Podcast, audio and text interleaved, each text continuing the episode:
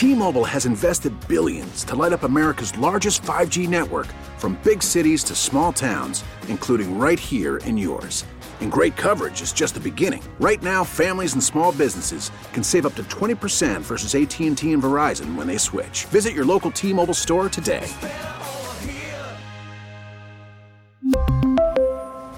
Plan savings with three lines of T-Mobile Essentials versus comparable available plans. Plan features and taxes and fees may vary.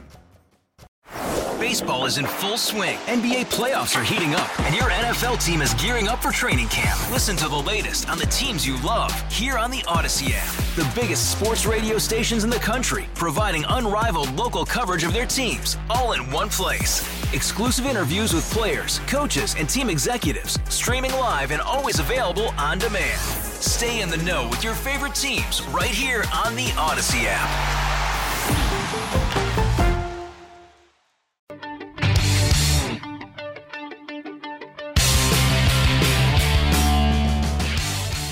And welcome to the Back Brief podcast, YouTube channel. It's whatever you folks want it to be. Let's just be honest with ourselves.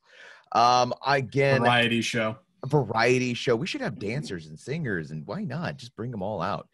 Um, Lifestyle enthusiasts, uh, military think fluencers, influencers, whatever we want to call them now. Thought leaders. Thought leaders. You know, whatever the hell that is. What, you know, that's interesting though, because I've seen the lifestyle folks come out. There's now lifestyle brands, and there's no lifestyle brand quite as um,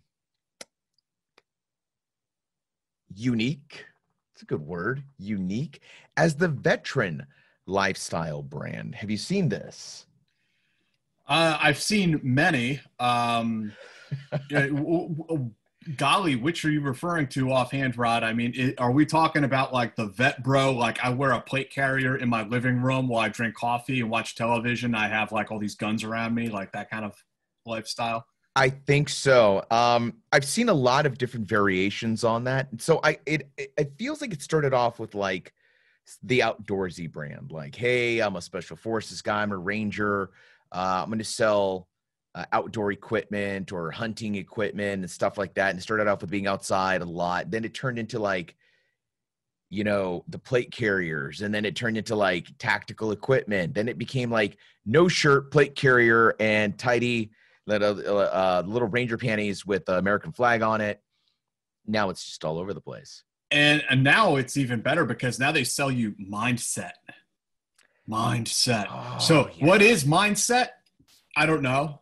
I don't think anyone really knows. And it's great because it's like the ultimate snake oil, because like you have to go and buy guns and buy a plate carrier and buy American flag ranger panties. You're selling mindset. I mean, you're you're getting nothing but hot air. So, I mean, that's like, that's the ultimate vaporware. It's awesome. And, you know, I, I can sell you the mindset so that you can think like a special forces operator, whatever the fuck that means. I don't even know. What, what does that mean? I, I I'd love to talk about that for a second here, because you – you're from a world that is quickly becoming very popular. It's be, it's been pretty popular the last couple of years in the corporate sector, where it's like all these corporations are trying to snatch up Green Berets, trying to snatch up Navy SEALs. Um, they have no idea what a Raider is, but they don't care.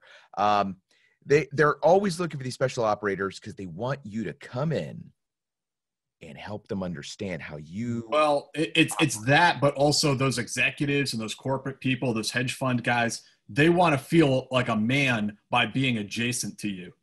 So they feel like by proximity, they become tougher and they become more aggressive and they become all of these things. I'll choke you out right now. You know, all this kind of like, you know, they, they think that being by close to you, like they feed off of that. Like, yeah, yeah, you know, maybe I could go to Afghanistan and kill someone too. Yeah, I think I could do that. Have you ever been in that environment? Have you ever been subjected to the corporate uh, dance monkey routine? Uh, not really, no. Um, actually, uh, uh, I'm just saying, th- this is the first time I've ever worked for a corporation working. Uh, Connecting Vets is owned by a, a large corporation, and you go through like corporate onboarding and things like that. Uh, this is the first time I've ever worked for a corporation. Otherwise, I was always, I've always been kind of the small business guy. You know, shout out to uh Intercom, because I've never felt like there was vetsploitation involved. Like, they've given uh, Connecting Vets a lot of room to do the stories they want to do. Uh, the reporters, you know, they're they're very independent, very, you know, they do, you guys do your thing. Um, yeah, and I'll say more so now than ever before. And I mean, I've only been with the company like less than a year, but, um, you know, right now what is happening, like a little bit behind the scenes, I guess, for uh, folks, um, is that we've been asked to kind of slow down doing like news of the day, like twenty-four hour news cycle stuff, and to ramp up doing long form, more in-depth pieces, unique uh, articles that you'll only find on Connecting Vets. So that's kind of like what the direction we're heading in right now. And I mean, it's, it's a credit um, to the, uh, you know, the, the people behind the scenes, the corporate managers who are way above my head, um, that they want to do this, because there are so many other outlets where people can go to get that twenty-four hour news stuff. Um, we will never be able to do that as well as others do because we're so small. Um, but what we can do is kind of leverage the talent we have, um, some of the young women who work at the company, and, you know, really, um, create some work, uh, and break some stories that no one else is doing. So I think that's probably a good niche for us. Yeah, for sure. I like the idea of slowing down, um, and kind of focusing on bigger, more in-depth stories. But what's funny about this environment is, uh, kind of like you, you know, I, I didn't really, I, I did corporate work, but it was in a different sector, technology, very different world. Um, I did get to see some of that, that uh, dance monkey routine stuff. Um, and I always felt a little weird about it because, like, you know, I'm the, uh, you know, you're a veteran in the room, and you're seeing somebody put into a situation where they're obviously uncomfortable. They're just like, uh, this is kind of odd, but you're expected to perform in a certain way. And, and, you know, to their credit, I've seen a lot of people uh, do the dance, they do the shuffle, but then I've also seen some folks that can't wait to shuffle. They are excited to be there, man. They're like, you know, they get up in front of a group and and they've got like the little mic piece that comes out this way. Okay, team. Let me take let me let me take you back to uh, a story, and the, I love their. Uh, it's almost I I I, I remember the Golden Girls when I grew when I was growing up, right? And Estelle Getty, Ma, was my favorite because she would be like, picture it, nineteen forty-two. Sicily or whatever, right? And I find a lot of veterans are doing that. They'll go up there and, uh, or veteran motivator, motivational speakers will go up there and like, picture it, the Afghan deserts or the Afghan mountains, and, you know, the smell of acrid smoke come wafting in from the, you know, all right, all right. I, I yeah, I mean, I, I feel like uh, we all become like Walter from the Big Lebowski at a certain point where, like, you know, his, his entire job, his entire purpose in life is to remind everyone around him that he was in Vietnam. Um, and you see it with, yeah, w- I mean, it, it's us. I mean, we are, are the worst offenders as veterans. Like, I saw this, uh, uh, another veteran meme, of course, and it was uh, like a woman wearing a, her face mask, like a stock photo. And she's saying something like, you know, wear your mask, you know, you won't do everything, you won't do everything in your power to sacrifice for our society. And then the bottom part of the meme is like a guy in camo with a rifle looking back at her with like the camo face paint on. Oh, really? You know, and, and the guy, it's like, it's like an airsofter responding to a stock photo of an Asian woman wearing a face mask. And it's like, this is how sad we have become. This is who we are now. Like, come on, guy. I love that we're making memes out of stock photo versus stock photo, and none of it is actually applicable. Right, right. And, and you know, actually, actually, this whole COVID nineteen mask thing really isn't related to your service in Iraq or Afghanistan at all. I don't, I don't want to, you know, shock anyone here, but, you know, th- these two things don't really relate to one another. No, I, it's funny because I had to explain that to somebody. They were like, so, um, th- th- you know, I was asked when this whole thing kicked off and everybody's looking for masks and everything. Well, why don't you just wear your pro mask? And I said, first of all, I have to, that means I have to break this, the, the little can for the canister. Yeah, the, the yeah. Demo, and they don't like that. Um, and it's going to, like, and I try to explain, like, those little canisters last only a certain amount of time. And besides, it wasn't designed to stop COVID. It wasn't designed to, to, to keep Joes from getting the flu. It was designed for Joes to stay alive long enough to accomplish whatever mission was there, and then for them to die from the horrible gas or whatever you're exposed yeah, to. Yeah, yeah. You need to save your pro mask for, like, when North Korea dumps V X gas on us. And, and it's only going to last long enough for me to, like, go somewhere comfortable to die. Like, it probably won't save me. Well, it's to keep you alive to fight through the C B R N environment so yep. that you can kill the enemy in savage combat, uh, despite the fact that there's radioactive fallout and, you know, chemical weapons getting dumped on you. Look, and just embrace it, Rod. It is what it is. All right? You just got to take it in. Trust your equipment. Trust your equipment. Mil- military grade. Military grade. So I understand that you have become quite popular in the Twitter sphere. No, I'm not quite popular. Um, you are quite popular. People talk about you. You are now famous, infamous, maybe? Infamous People around certain me. circles? People, People know, know me. They know of you, which is always a plus. Um, Tell, take us into this. What's been going on in your world of, of Twitter and social media, man? Nothing uh, too shocking, but I, I thought it was really funny that I uh, I threw up this uh, this tweet the other day. Well, it was yesterday, and just seeing the some of the responses to it, pretty funny. Uh, so I don't know how much, like, caveating should I do, Rod? Like, do you think, like, the viewers are, are familiar with the notion of woke military officers on Twitter, like that? Ooh, that's a thing. I think they know woke, and I think they know military officers. So I'm going to say that we could put it together. They're going to get it. But if you want to go over it, go so for it. So there is a whole genre, if you will, of military officers on Twitter, uh, largely active duty uh, or reservist or National Guard officers who are on there pushing, like, progressive politics all the time, like all day, every day.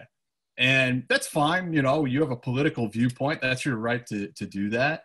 Um, but what they're trying to do is leverage their credibility as a military officer, say, hey, I served, and here's what I think, and this is why you should think it too. And, you know, then they, you know, attempt to mob anybody else who disagrees. It's like they've been conditioned to believe that no one is allowed to disagree with them on anything. Mm-hmm. And if you do, you're a Nazi or a misogynist or, you know, insert your buzzword here. Um, but I think what's, what was interesting, or not, I, I mean, ironic perhaps, about these guys and gals is that they jump on social media as active duty officers, and they're, like, you know, insulting their own chain of command, and at times their own soldiers under their command, like, openly on Twitter.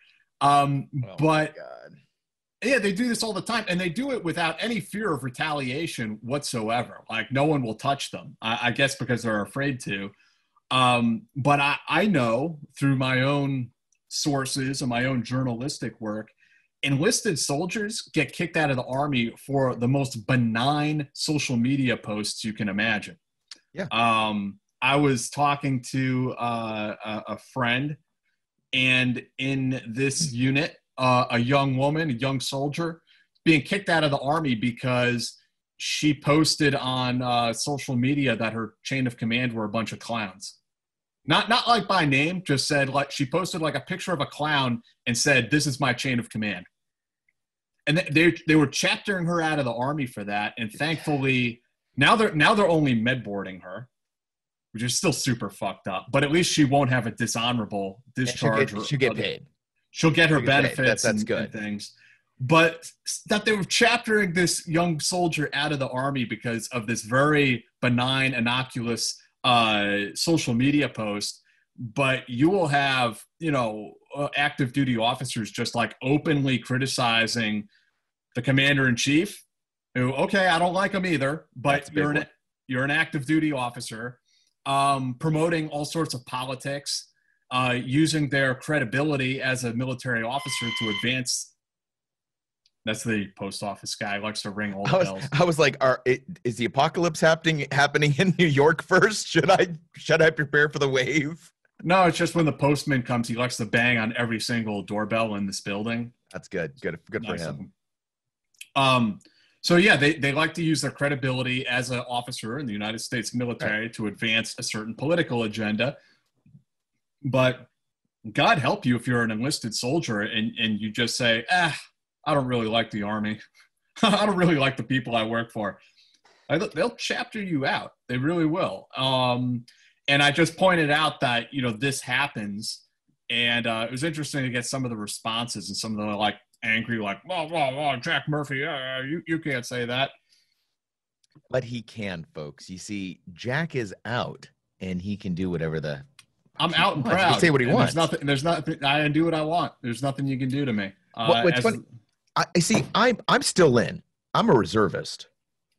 And whenever I'm on camera, when I'm, whenever I'm talking to folks, or even my Twitter, I remember what where I stand. Um, I don't really, I don't ever criticize, I don't really criticize political leaders. Um, I, I will state my opinion and I will say, well, I think this is a good idea, bad idea. But I've had folks ask me like, what do you really think about, you know, those candidates? But I'm not going to openly criticize the president of the United States. Um, I, I, I, I'm not dumb. I know where I, where I sit. Uh, I'm amazed that other officers aren't aren't hip to the idea of like, you can have your opinions, um, but you don't have to necessarily express them openly, publicly. You don't have to, and not every hill has to be the one you have to, to, to die on. If I felt personally that the president of the United States had made a decision that was unconstitutional, I would probably most like, I, yeah, I would. I would say something. I'm like, look, this is wrong. And this is why I think it's wrong. And I, I we have a responsibility. I'd have a responsibility to say that even as an officer, like I don't, this is bad. This is unconstitutional, but you better bet yourself. Uh, if I'm making that allegation, if I'm making that bold allegation, I better have some bold evidence to support it with, because you know, it's my butt that's going to be on the line. Well, you know, when I was in the Army, I wasn't even on social media. Well, I think I did. I was on Facebook, but I mean, I, I didn't use it. I, I I never posted anything on there. Um, you know, I probably got on there like two thousand eight or two thousand nine or something like that. Um, but as an enlisted guy, I understood what the consequences would be. Like if I posted something about work. Um, so, I mean, I wasn't even on there and I, I wouldn't, I would never even think to post something on there because, you know, I just understand like they'll crush your balls. I, at least I thought they would. My, you know, and, and, and what, what I saw, what I've seen happen to enlisted folks, like you said, I think it's a very different story when it comes to some of these officers, like, um, you know, not, not necessarily comparable, but the, this lieutenant that, you know, made the, the, the joke about, Nazi anti-Semitic, jokes, anti-Semitic yeah. one. He made it. He actually made the joke about Jews, about the Jewish people. Um, I that was so blatantly awful. You have to say something about. You have to come out and go. Okay, we're gonna we're gonna beat the shit out of this guy here. Well, I'm I, I'm pretty sure he is being punished, uh, yeah. and I'm I'm glad. Um, that's not somebody who needs to be leading soldiers. Uh, Full stop. Shut up. By the way, I'm I'm not saying that these guys, uh, you, you know, woke Twitter military folks need to be like relieved of command no. or fired. That's no. not really my point with it. Um, although, well, arguably, uh, I'm not. I'm not. Look, I'm not an online Karen. I'm not going to like name and shame people. I'm not going to tell you, you know, oh, that violates U C M J. What do I? I'm not a lawyer. I don't even know. Um, But I, uh, I just think it's an interesting that there's this sort of hypocrisy there that they will come down so hard on, you know, a, you know, enlisted soldier. Uh, but if you are a officer of a certain political persuasion, it seems like you're untouchable. I, I think that there is a certain level uh, we for I, I don't know, maybe, maybe I'm, I'm off kilter here, but I feel like the military in general has forgotten that it's okay to make mistakes. It's okay to, it's okay to screw up. It's okay to like, okay, I'm going to go out there and bash the president. All right, come here. Come here, motherfucker. You know, like you give them the knife, like, come here. You show them what they did. You show them how it's wrong. And then you, you help them learn. If they well, do it again, then by all means, crush. Well, here, here's here here's my thing, Rod, is uh, you know, and I say this really more so as a as a former soldier than as a as a journalist or anything else. When I look at some of these people and I see that they take these sort of like day-to-day problems that they face at work and put it online. Mm. And it's like they're trying to shame their coworkers and like my unit sucks and they're, this guy is trash and that person is trash and this and that. It's like, listen, you're just dealing with life. None of this is special. Um, the Army is not punishing you personally. Uh, it is a mindless bureaucracy. It does this to everyone. And I see them, you know, trying to like socially shame soldiers sometimes that they're that are under their chain of command um for things that they did. I, I saw one person on Twitter who was talking about on on social media about how a female soldier came to her and reported in confidence a sexual assault. And it's like, why the fuck are you putting this online? Like, this is completely inappropriate. Uh, this is as just as a as a leader, it's wrong. I'm sure it's against some Army regulation, but again, For that's sure. not my that's not my wheelhouse. That's not what I do. Um, I'm just saying it's wrong. Uh, that is really wrong, and it shouldn't be done. There, there. I, I think there's a couple of ways to look at this. Look at the look what's happening in Fort Hood right now, right? So, I mean, a, a, a general lost his next assignment. Uh, the whole post is under scrutiny. Mm-hmm. Uh, there are truths to some of these things. There are definitely problems that you have to look at coming out of Fort Hood and go, all right, this has to get fixed for sure. Certainly. But there are also things that I feel if we don't say something, if there isn't the hanging notion that this could come out to the social media world or a whistle will be blown, um, change doesn't necessarily happen. Yeah, but the Army's the- weird like that, right? Like it, there's no real good way to blow the whistle that I've seen uh, that doesn't necessarily mean you're nuking your career and nuking your life. Well, that's the thing. It's like, you're venting on Twitter. You're standing up, speaking right. truth to power on Twitter. It's like, hold on a second now. When you were in that meeting, when you were in that briefing, did you stand up and say, hey, sir, that's wrong. We're not going to do that.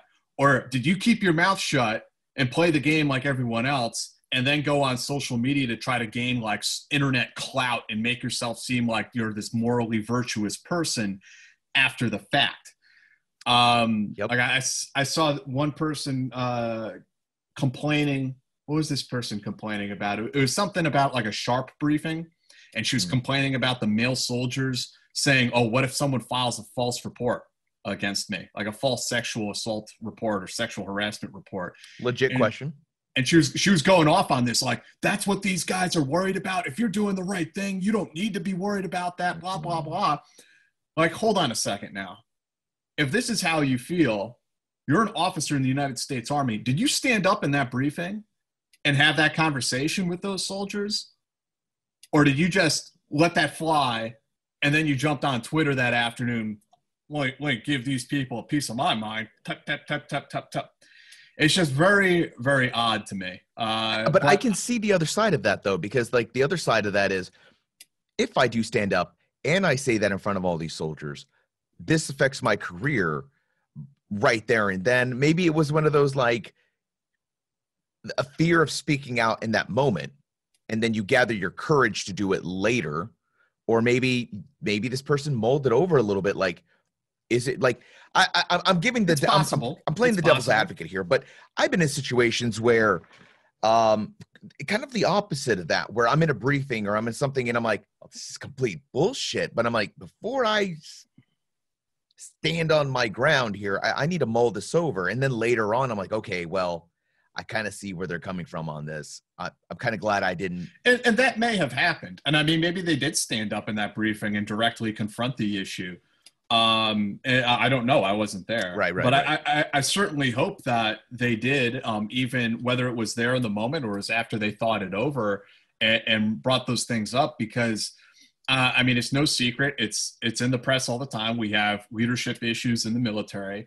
Uh, we have uh, issues with um, soldier suicides. We have issues with uh, P T S D, T B I. We have a huge sexual assault issue in the military. Um, this is this is not like breaking news I'm talking about here. We all know this to be the case. And it, it's incumbent on leaders uh, to have the moral courage to speak out. Um, it doesn't mean that you have to, you know, look your commander in the face and say you're full of shit. You know, articulate yourself in an intelligent way. But when things aren't going right, when you something when something's really wrong, you need to have the moral courage to speak out and say, hey, this is wrong and we should try to fix this. And if you can't do that, and if all you're doing is getting on the Twitter and ranting about it, then I don't think you need to be a leader. I don't think you need to be in the unit doing that. I, I couldn't agree more. Um, but I, I do think there's there's a new level of training that has to come down for, you know, social media. We have to accept that Joes uh, are going to be on it. Yeah, they're going to be on it. They're going to mm-hmm. use it. Um, I, and I keep seeing how we're the the military is always kind of slow to the draw on this. yeah, yeah. You know, COVID nineteen hit, and they were like, we need to, like virtual training, virtual drill. Um, I've been using Microsoft Teams for a long time, Zoom for a long time. These are all tools that if they, they didn't just spring up last year, you know, these are all things that have been around for a hot bit. And then when it came to like, how are we going to do virtual training?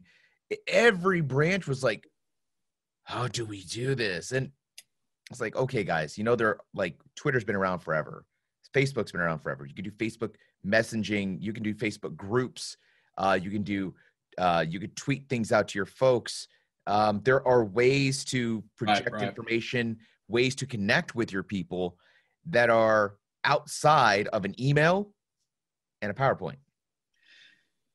And some that, I mean, all of that comes with media literacy, which is sort of an overused term at this point, but also yeah. maturity. Um, and, you know, I had, I guess you could say the luxury of, you know, when I was on social media and I was a little bit younger and I was, you know, an angry veteran. I was very aggressive with people and I had the the opportunity to kind of like have that experience and think that over and have that come to Jesus moment. Like, ah, eh, maybe, I, maybe like it's a waste of my time and everyone else's to like jump on the internet and just fight people all day. Like, why am I doing what? this to myself? That sounds um, like fun though. No, it's not. But you know, a, uh, a private in the eighty-second Airborne doesn't necessarily have that sort of um, experience of like trial and error um, because mm-hmm. he's going to get his balls crushed the first time he uh, crosses the line. Um, so yeah, it's tough. Um, and maybe the younger generation that grows up in the, that digital environment will have a, a better handle on it than, you know, my generation did, does, does or did. And, and and it's funny because it still boils down. The, the Army is built around, the, the military is built around whoever fucked it up last. Yeah. Right? Like that's what it's always been built around. So Matt, so there could be a thousand Jack Murphys who are doing the right thing and, and you know, uh, high-speed individuals. And here comes a fucking Rod and he's like, fuck, President Trump sucks. And like, here, okay. Here comes, here comes that one uh, that one girl in uniform uh, uh, doing twerking uh, on the uh, floor of the parade hall or yep. whatever the hell it is. Yep, that's it. That's all it takes. One twerk video, one Rod saying President Trump sucks, uh, fuck Biden. And all of a sudden it's like, you know what? No more Facebook for anybody. No Twitter for everybody. Shut it down. And which is now, not realistic. Yeah. Which is not realistic. And before you know it, we're all like sharing a spreadsheet and that's how we communicate. It's, it's uh fucking like a SharePoint and that's how we live now. Um, what else is going on in the world of veteran news? Um, can you tell us a little bit about some of the stories you're working on or what, what's, what do you see happening right now? Yeah, real, uh, I, I'm sorry to be a little opaque, I guess, about it, but yeah, I'm working on, on two stories. Um, One of them is about the military. It's about special operations. And um, I'm, I'm at the point where this thing has become such a rabbit hole. I might split it into two articles. It, it's about P T S D, uh, started off about P T S D, and then kind of led into the T B I issue, the traumatic brain injuries. And from the traumatic brain injuries, that kind of led me into looking at uh, explosive breaching and how we explosively breach doors uh, as soft teams. And what the protocols are for that. And it's been kind of disturbing, some of the things I've been finding out um, that I, I'll, I'll report um, hopefully in the near future.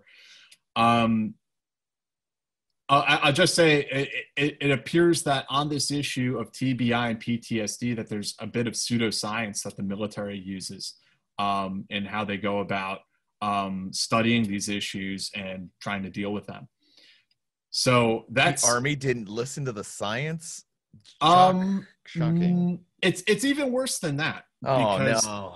Yeah, it, it's worse than that because you have scientists, engineers, um, people with P H Ds and M Ds who are Jeez.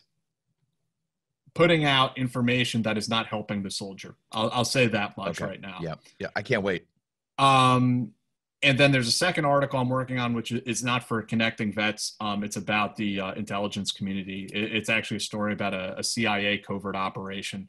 And um, that should be out. That, that article is written, uh, a few final things to do, and that should be out relatively soon. Sweet. Can't wait for that. Cannot wait for that. Um, I will ask you, uh, one of your fellow Green Berets, oh, Mister what did Tim- we do?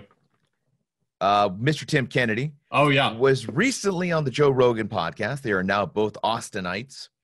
And um, suggested that Joe do uh, a four-hour debate with uh, – he would he would uh, uh, moderate a four-hour debate with Joe Biden and President Trump.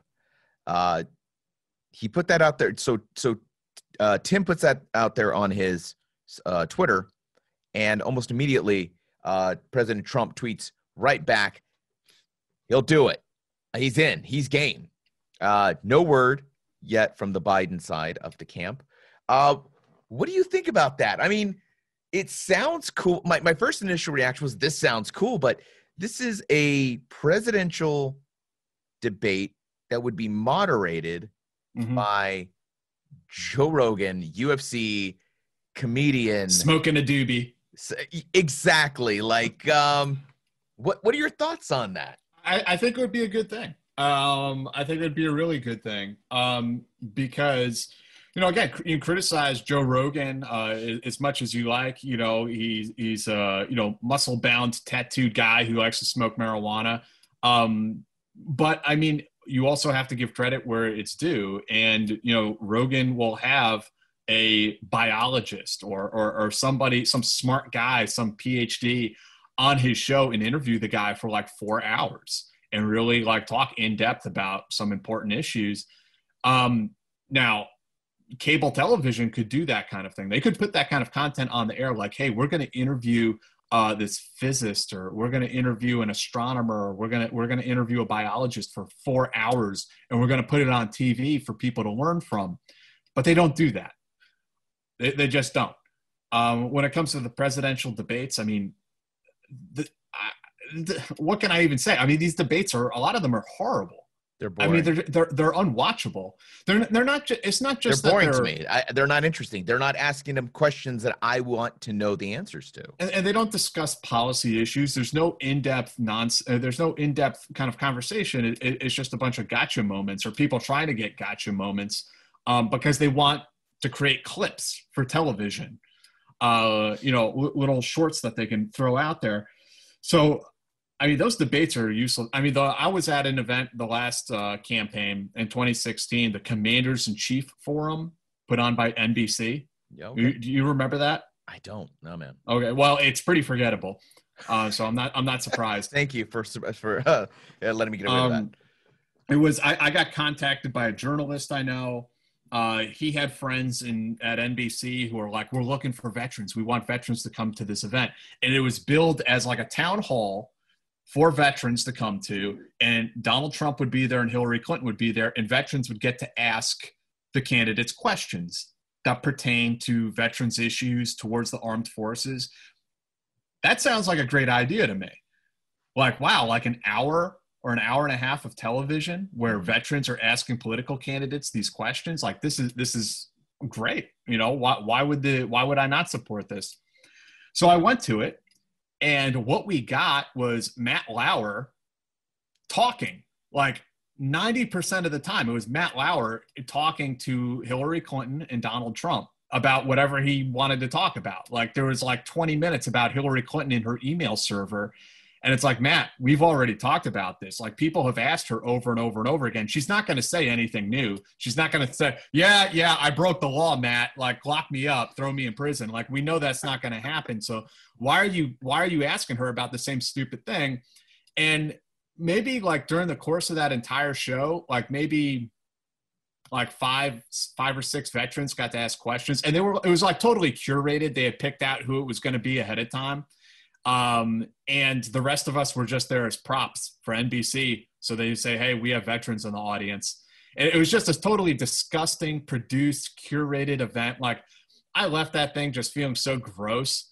And uh, so, I mean, when we talk about like, oh, the Joe Rogan podcast is going to have the candidates on to interview them. Like, I'm like, yeah, go for it. Like, what comes out of that, whatever it is, is going to be more meaningful, more substantial than anything we're going to see on television.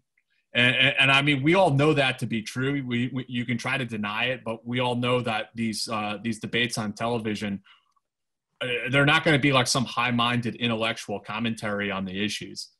So my, my thing, what I like about Joe is that he sets conditions. That's the, the biggest thing I like about his show is he, he does set conditions. Um, even though his show seems pretty like relaxed and you get, he, you know, he's, he's always asking you like, hey, can you put your phone away? Can you put your phone away?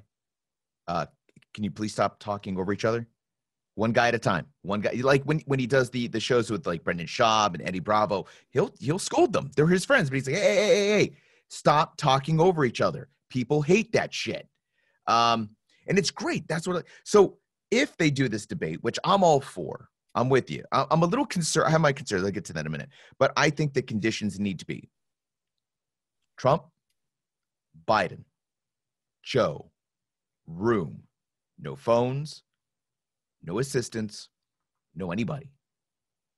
This needs to be, I, I want it to be the octagon of politics. Like, lock the gate, here we go, let's roll.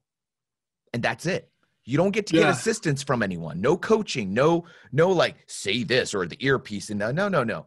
If if the, obviously the president's the president, he's going to have uh, you know his his uh, Secret Service in the room. They don't count because they're not there to help him; they're there to shoot somebody. Um, but I think that's the way it should be. I, I would love to see Rogan have that conversation with both of them, and to have this unafraid and let let America let us all see what both of our candidates look like with what they're, what they come in with. Like, yeah, I, I think that's probably why it won't happen. Um, because, you know, Biden is a traditional politician, and the way these, um, you know, the debates are run, I, I don't think the party really, or either party normally wants the public to really get to know the candidate too much. Like, they have little sound bites, they're on message. They want you to get that message and cut it off right there. Um, and I think having like a, a sit down, like getting to know you, is kind of antithetical to how they run political campaigns. Um, however, Donald Trump is not really a traditional politician, and he thrives in that kind of environment. Uh, I yep. mean, he, you can tell he he enjoys it. He likes it. Um, and he's a showman. Uh, I don't know that Joe Biden would be quite as comfortable in that kind of environment. Kind of takes us back to Nixon Kennedy, doesn't it? Where, you know, Nixon was the experienced politician. He was the statesman. Mm-hmm. He he was the guy. But here comes this, you know, this Kennedy with the uh, the personality. He was good on camera. He knew how to get the sound bites. Um, true. And I, I think that's why the podcast forum is the better one.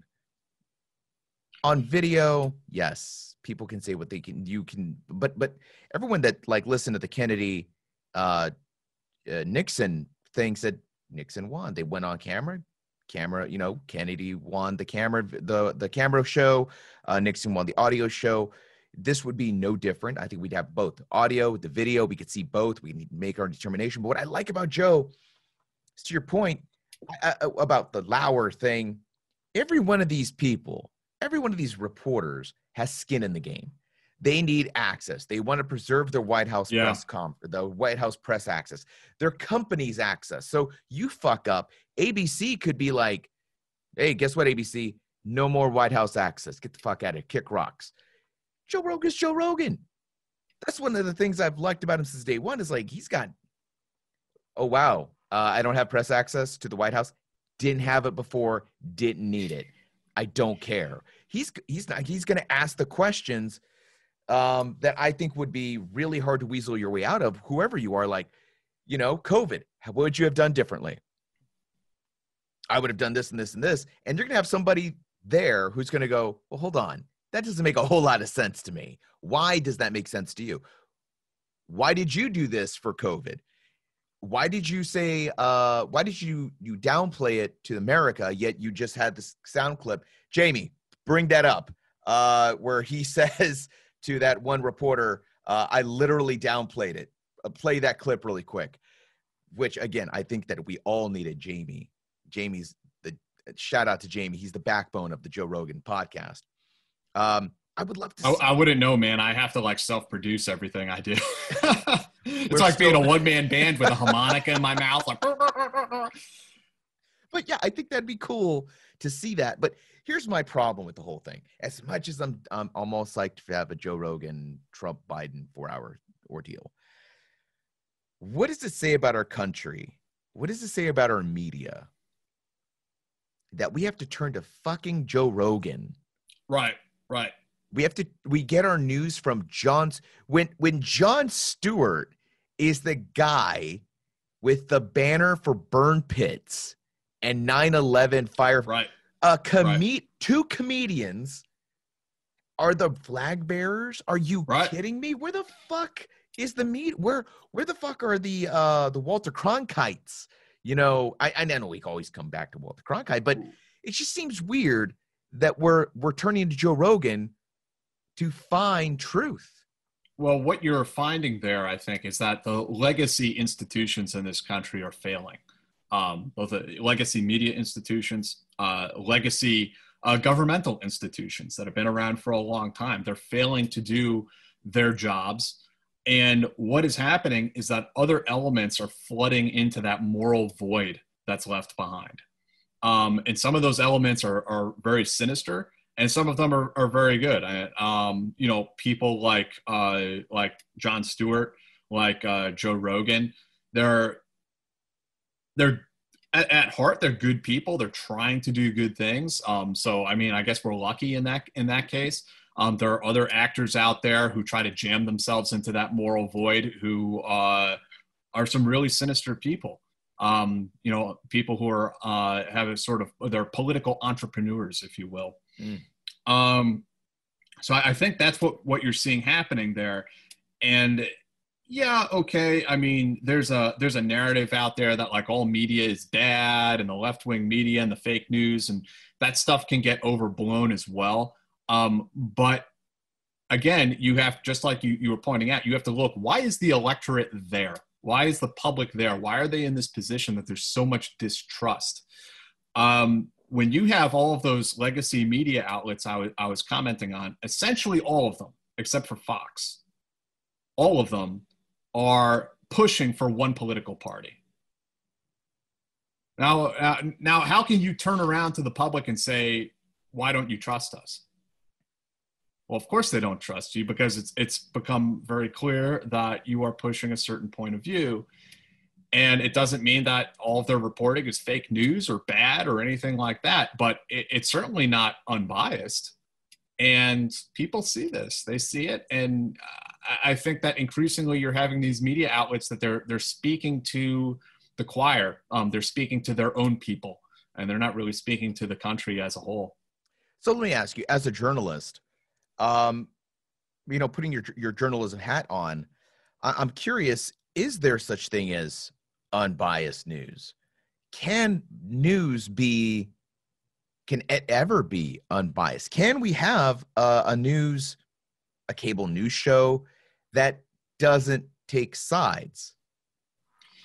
It's very difficult. And I mean, as long as human beings write the news, I don't think you're ever going to have completely unbiased news. Um, people. I, I mean, I had a conversation with a, a an old teammate the other day. He's like, Jack, you have a bias. I'm like, brother, everybody in the world has a bias. Like, you're not, this isn't some revelation here.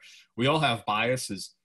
Um, but what you can do is do your utmost to try to take yourself out of it, to take your, your opinions and your, your personality, uh, out, maybe personality is asking too much, but to, to try not to write partisan news. You can try to take yourself out of it, and, and trying to write unbiased factual news is a, is a great endeavor. I don't know that we're ever going to get completely there. And I think one of the big problems uh, that I talk to people about is, you know, everyone talks about the fake news and the bias in the news. And that's true. There, there, those things exist uh, to varying extents. But also part of the problem is that the consumers of news, they don't want unbiased news. They don't want factual news. They, they will tell you they will. Everyone will say yeah. they, they want factual news. Just give me the facts. But if you look at the data, it's very clear that what people click on is not fact-based reporting. Um, they are not gravitating towards that. Um, if they were, everyone would go and read the Associated Press and they'd read Reuters, and that would be the main source of news for Americans, but it's not. Um, people want news that reflects their views um, and kind of it's reflects, feel. well, they see themselves reflected yeah, back yeah. at themselves in that type of media. Um, so yes, you, you, it's okay to point out, you know, the media has failed here or there. Um, but I think also the public itself is, is sort of driving this. It, we do live in a capitalistic society, and you're kind of complaining about uh, media outlets who are giving you what you want. They're giving the consumer what they want. Um, now that's, a, that's also a vicious cycle. And now you can ask yourselves questions like, you know, what is the societal fallout of that? Should there be more government subsidized news? How do we keep the bias out of that? I, I mean, these are like, these are like the big questions yeah. that I think the country is going to have to, or has been grappling with the last twenty years since the internet came around, and uh, will be uh, well into the future.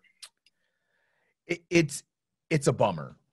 It's a bummer to say the least, um, to think that we're looking at entertainers now. We're tur- we have to turn to entertainers who are independently wealthy, so that they don't yeah, have yeah. that that stake or that that skin in the game, that they're they can work externally from these situations.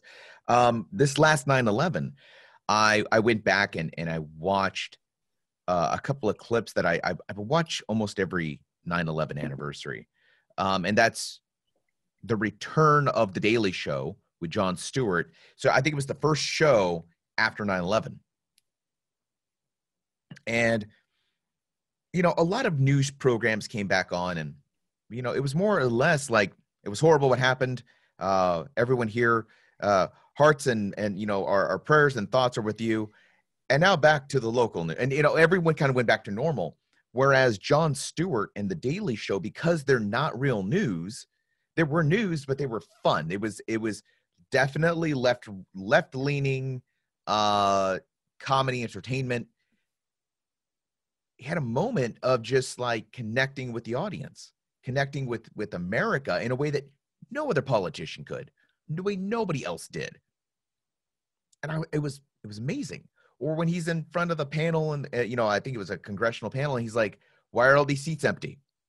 You know, it's that, this is the real shame. He, he, he brought that spotlight and said, nobody came for the firefighters. You're cutting their, their health benefits, you're cutting the funds to take care of their families, uh, and not one of these people showed up, uh, and yet all of these these chairs are filled and those aren't, and that's a problem. Now you got Joe Rogan saying, I will moderate a presidential debate. To me, the real bummer is that it, it, it's come it's come to this. I mean, is that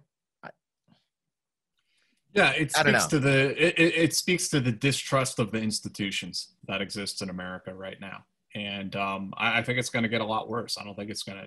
This isn't going to turn around. And, and and this kind of goes into a discussion you and I had before about QAnon and the Boogaloo Boys and all these splinter groups. And I'll even throw B L M into this because I'm working on a, on a story that you've actually inspired me to to, to do, um, and and you and I will be talking very shortly about these things. Oh boy. Um, oh yeah. Um, there are all of these groups looking for folks like Jack Murphy, like Tim Kennedy, like myself, maybe not so much like me because I don't, I'm, I'm not in your guys' category, but they're looking for military folks because you bring a lot to the table. You bring skill sets, you bring your friends, you bring knowledge that a lot of these groups want to weaponize and utilize. It feels like in that same respect, how they appeal to your distrust of the government, how they appeal to yeah. your feelings. These cable news outlets, I don't care if you're left, right, they do the same thing. They're feeding yeah. you what makes you feel good. And then you go off and you, uh, you think that what you just heard is true. In fact, it's half the truth, but it made you feel a certain way and they got you to click. They got you to buy their thing. They got you to watch their commercial that was on their channel. I, you know, I've heard uh, a lot of entrepreneurs. I've heard other folks talk about, I'm going to create an independent news channel. And that's why I asked the question, is that even possible to create an independent news channel? Because I think you're right. It won't get the clicks. It won't get enough viewers to be um, profitable. Yeah. It's the same way that people say like, oh, I support uh, veteran entrepreneurs. Do you? Like, look around you. What did you buy from an on? Don't give me that like, well, I bought this grape jelly from a veteran at the farmer's market. Like, no, dude, don't don't give me that nonsense. Everyone's there. To, everyone says they'll support it until it's time to do it. And then and then they don't. Yeah, I've I've had that same conversation with uh, a few wealthy people in the past where they're like, we just we just need someone to create, you know, a business that just like gives you the facts, like like you know, one page, you know, fact sheet a day on the news, and it's like, dude, you have the means to make that happen. Like, what what are you waiting for? And it's because they're they're not going to put the skin in the game because they know there's no R O I there for them. So it's like, come on, man. You know who's probably going to do exactly that? Joe Rogan. Joe Rogan signs his billion dollar deal with Spotify. The guy has more money than I think he's might he, he's up there with like the top wealthiest people. People like a Joe Rogan are likely to be like, hey, let's do a one page pay, uh, web page and all we just put it facts. Jamie, pull up those facts and that's going to be it. Um, but then, I, you know, even if, if you pull up facts, it's going to seem skewed like. But then there's also thousands and thousands of other, uh, you know, political media entrepreneurs out there who just like, I'm just some guy who has a YouTube channel. Here's my take on this and that. Let, let me tell you why COVID is a hoax. And, you know, let me take this little thing and blow it up into a, like a huge melodrama and get everyone all spun up about it. Um, so that's, that's part of the fallout of this sort of distrust in, in media institutions and, and institutions in general is the sort of like fracturing and we're all going out in like a million different directions. And, um, you know, what the, the question is like, what is society going to look like in that type of world? Like when, like these people who talk about how like, we need to get unified, brother, we're never going to be unified. The only thing that can unify this country, I think, is another global war. I think short of that, we will never be unified on anything ever again, um, yeah. because there's there's so there's such a diffusion of uh, voices and um, power structures. Uh, we're we're just all spread out all over the freaking place, um, and we're never going to speak with any sort of unified voice. I, I think those um, uh, and there, there's philosophical and ideological stuff that plays into this as well. But the sort of like mass mobilization you saw in the nineteen sixties, nineteen seventies against uh, racism, against the Vietnam War. I don't think we'll ever see that again in this country short of some sort of global conflagration. How far away are any of us from putting on a tinfoil hat and yelling about how the government is making the goddamn frogs gay? It's the government. They're the frogs and, you know, Sandy Hook and uh, Tail Hook and the White House. It's I, I think we're we're finding that the mainstream news is getting closer and closer to the furthest left and to the furthest right of insanity, of just like they're everybody's kind of like at this precipice, and there's going to be a day where they both fall over the edge, and folks like you and I are going to be sitting here quietly trying to make sense of why the world's falling apart, or why we're told the world is falling apart, yet we look outside and things seem all right. Like, what What are they talking about? Are the frogs really gay, dude? Like, oh yeah, yeah. I mean, increasingly, it feels like anyone who's sort of like moderate or in the center, um, and there's a lot more of us than than we think.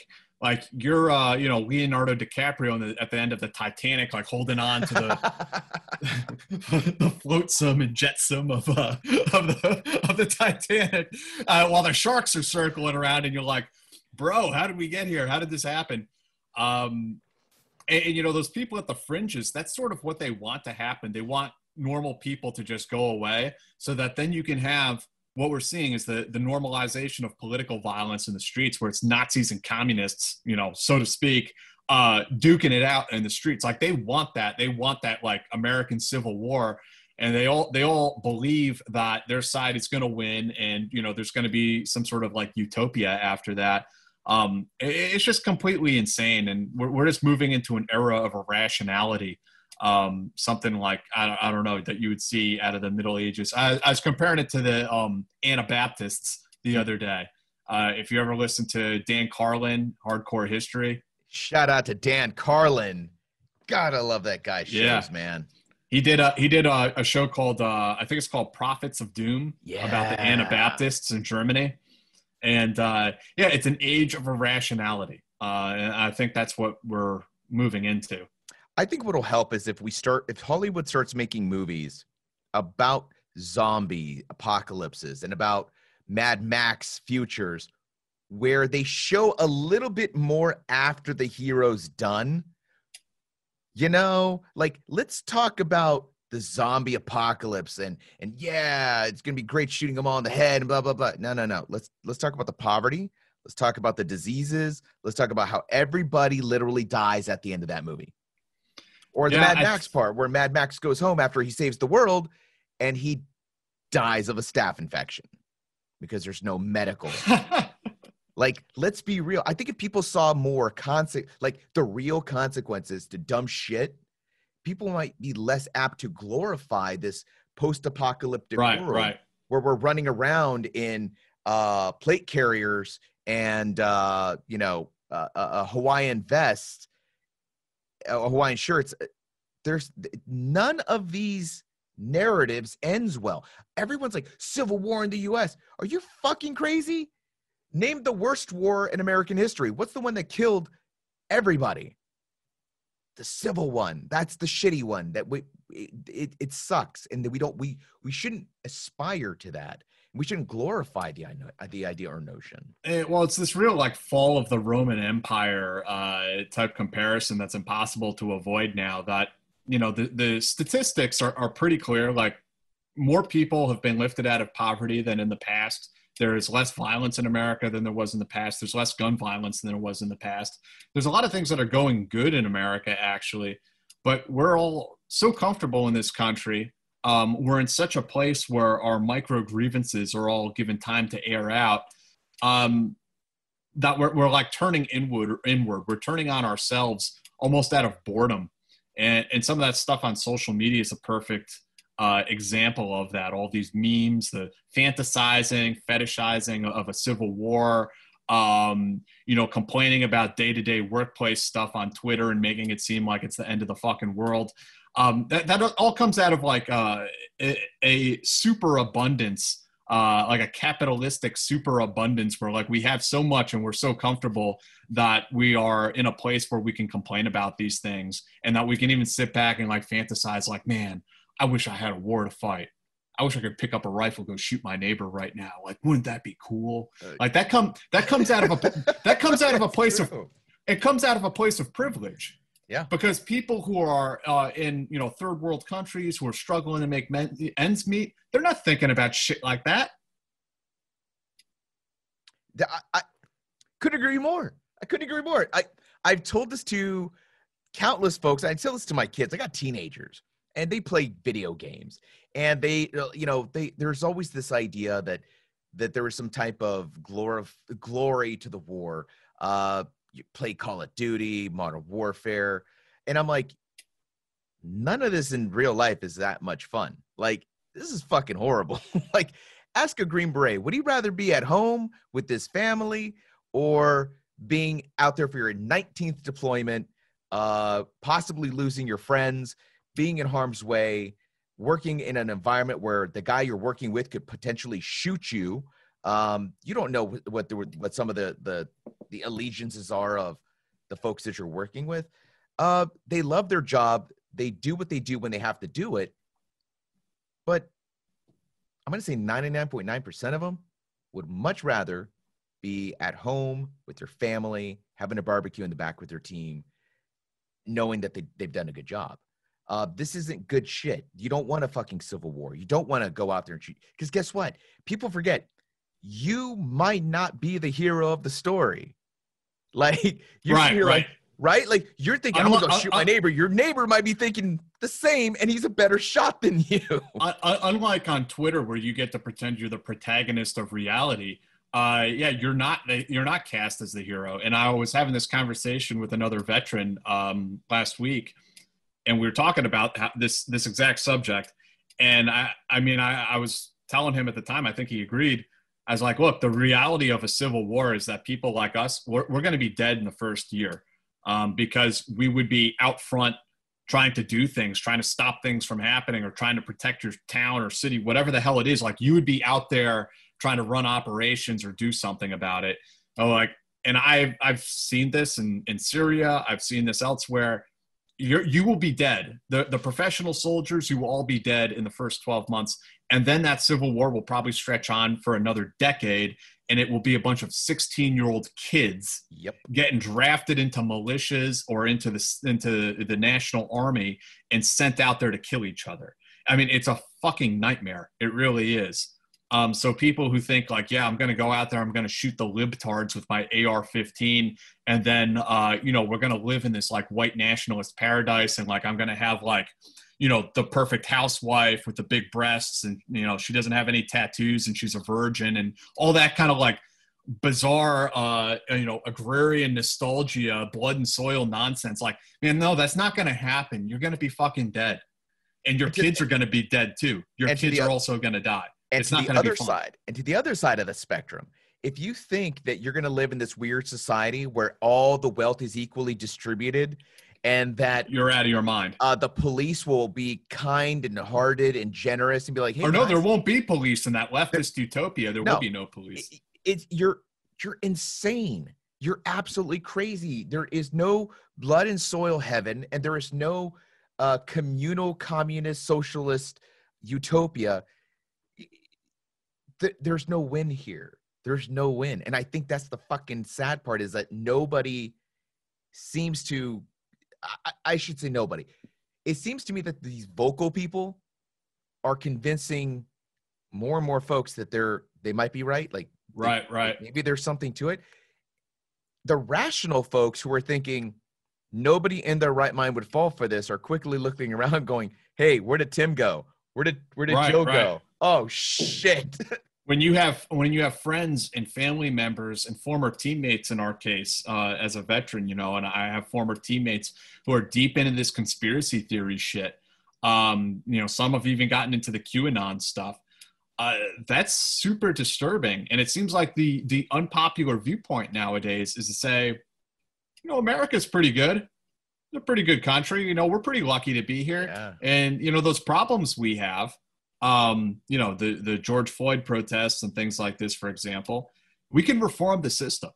Like, we can actually, like, if we did speak with a unified voice, we could pass legislation and we could pass new policies. We could, re- we could re- reform the justice system. We could reform police departments. Like, we can fix things, but that's not sexy. Uh, the sexy thing is, you know, you got to take to the streets, man.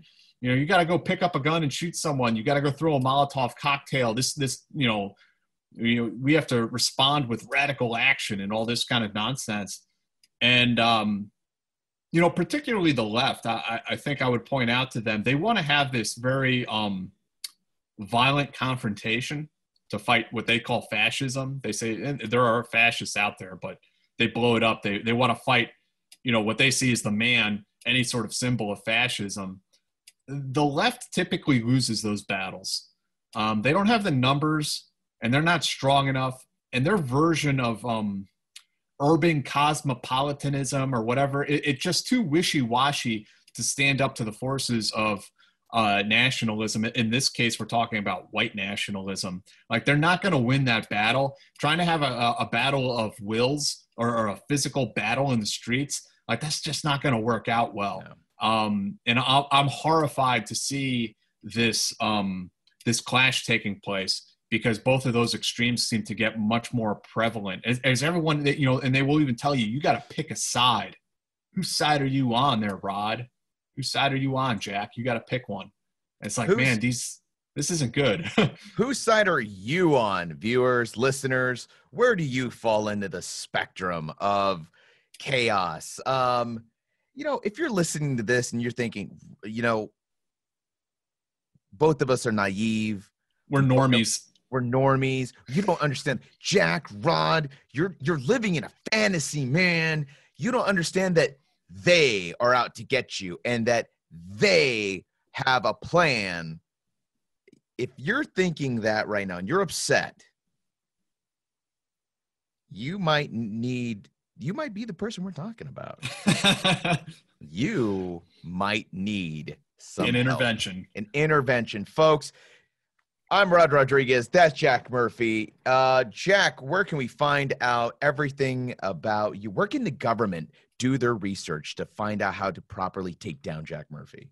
Uh, to put me in the FEMA camp? Yes. Uh, I'm, I'm sure they already have access to all those records. uh,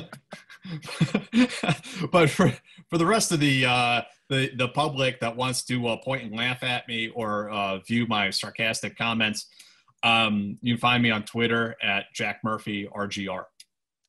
Folks, Jack Murphy R G R, connecting vets dot com. Uh, you know, th- th- this is we're we're entering the next phase of the election season. Um, we are entering the dark times. Um, we we got to get through this. We just got to get through this. I'm gonna employ. I'm I'm, I'm uh, not employ. Uh, I'm gonna ask you guys. Ask questions, be rational, love one another, be peaceful to another. Veterans out there, uh, be kind to your civilian counterparts. They don't get it sometimes. Uh, and, and just be generally good human beings. Uh, I'm all for Joe Rogan. All for Joe Rogan. Let's do it, baby. Rogan, Biden, Trump. Who is going to leave? Who's going to leave that that octagon? Um, I'm excited. All right, that does it for me. Uh, I'm Rod Rodriguez. I will see you guys later. Out. Take care. T-Mobile has invested billions to light up America's largest five G network, from big cities to small towns, including right here in yours. And great coverage is just the beginning. Right now, families and small businesses can save up to twenty percent versus A T and T and Verizon when they switch. Visit your local T-Mobile store today.